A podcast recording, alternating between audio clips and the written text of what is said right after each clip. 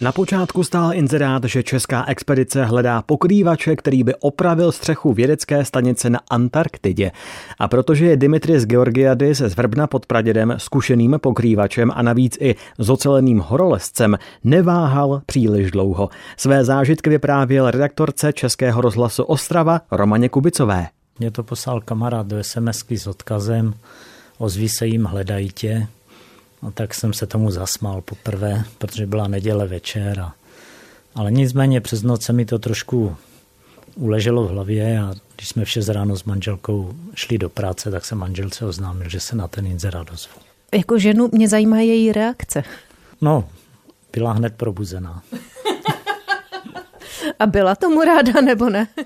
Už jako za ty roky jsme spolu 35 let vlastně i víc, tak už let co zažila, takže už je tak trošku otrkaná.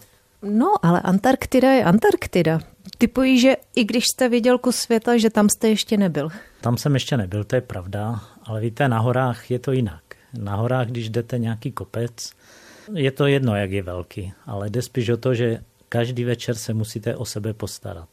Když to na té Antarktidě tam jste na budově, kterou spravujete a když je najednou zle, že se nedá dělat a máte všechno nějak zabezpečené, tak zalezete do boudičky, kde je tepličko a je fajn. Takže vlastně taková pohodová práce. Co to bylo za budovu a kdo vás tam vůbec vzal? Pohodová práce nemůžu říct, ale vůči slezání hor samozřejmě pohodová práce.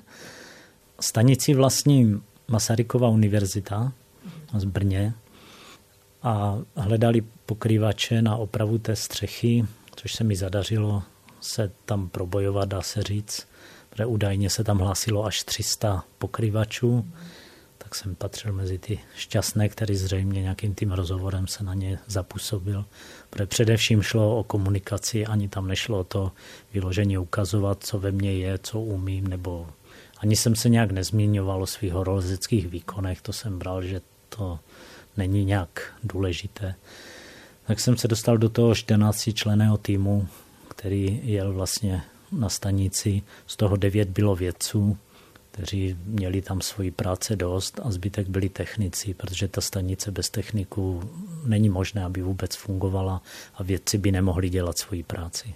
Jak se vůbec jede na Antarktidu? Těch možností je hodně a my jsme jeli, dá se říct, týden tam, letecky do Santiago de Chile a tam jsme přestoupili do Patagonie, do Punta Arenas. Pak jsme čekali ze tři dny na slušnější počasí a přeletali jsme na ostrov Krále Jiřího, kde dá se říct, je to nejblíž té české stanici, kde se dá přiletět a čekala na nás loď Čilská, která nás přepravila na ostrov zhruba to trvalo dva dny.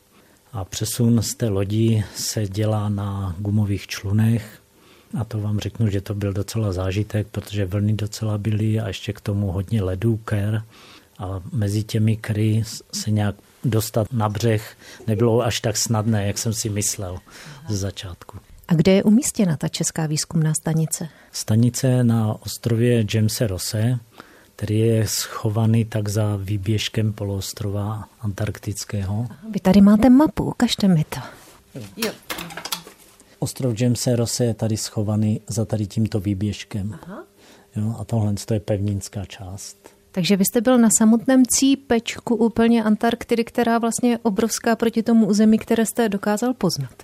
No jistě, tak Antarktida to je světadíl. To je, jak když řeknete, že jste byla v Ázii a ve výsledku jste byla třeba jenom v Kyrgyzstánu ve dvou městech. Jo. Mm-hmm.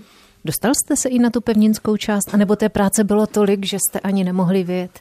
My jsme tam byli krátkou dobu, jsme tam byli zhruba 6-7 týdnů a na to nebyl čas. Kdy jste tam vlastně byl? Bylo tam léto, zima nebo jak to vypadá? Ono to zní tak docela zajímavě, protože my jsme odlétali touto dobou kolem 29. Eh, ledna.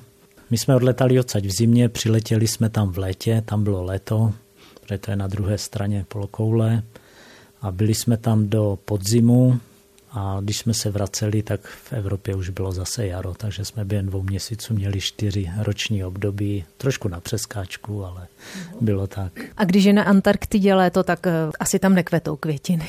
To ne, ale v té části, kde my jsme byli, tak my jsme nebyli ani za polárním kruhem, ještě nám chybělo tak dobrých 300 kilometrů, ale jsou tam jenom mechy, lišejníky, tam opravdu rostlinstvo není. Ale za zima nebyla, byl jsem připraven na horší podmínky bylo 5 stupňů nad nulou. Spíš ten vítr byl takový opravdu nepříjemný. Popisuje jednu z věcí, která mu působila těžkosti při práci na Antarktidě Dimitris Georgiadis z Vrbna pod Pradědem. O své zážitky se s námi dále podělí ještě jednou hned, co dospívá Vašek Neckář.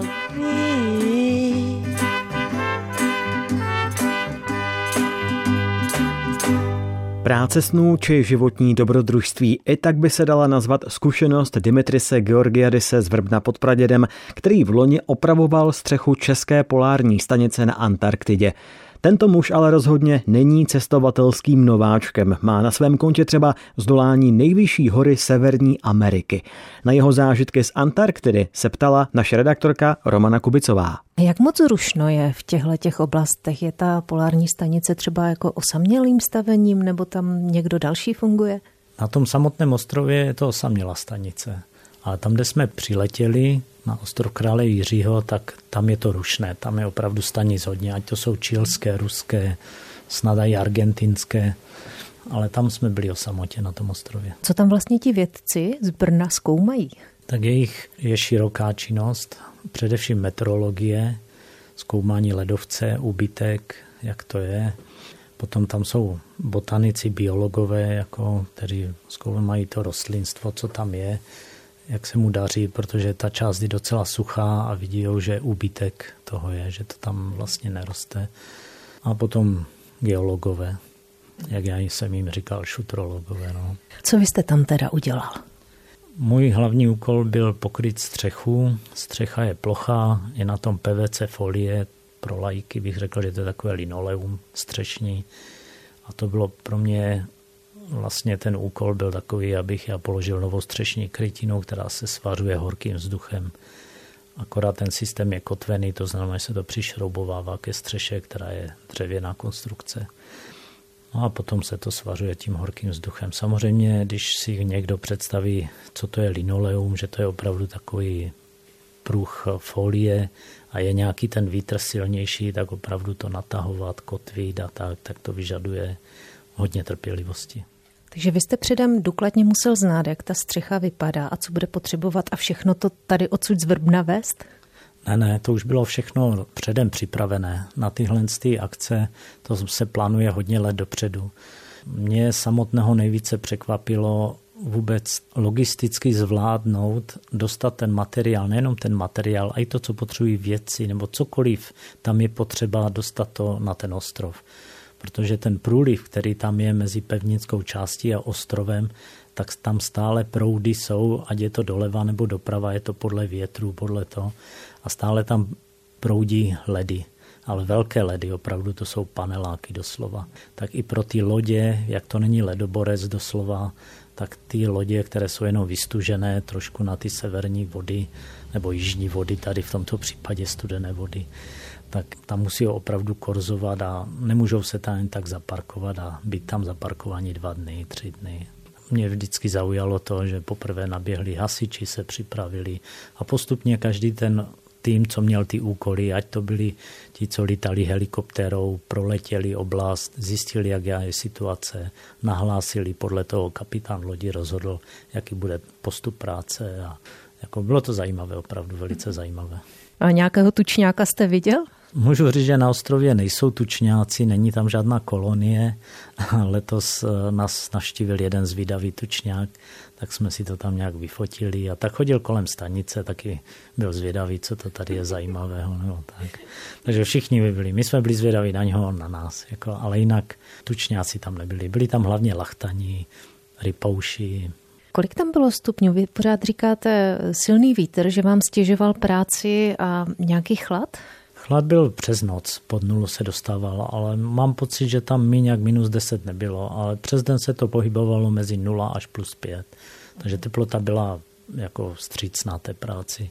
Akorát ten vítr, samozřejmě víte, jak je to, když je 5 stupňů nad nulou a fučí vám tam ani 40 km v hodině, tak je potřeba se trošku dobře obléct. Jako. Takže jaká výzva je teď před vámi? Kdyby zase něco přišlo, kývnete na to po této zkušenosti? Určitě bych kývnul, ale samozřejmě já v životě nemám plánované hospodářství.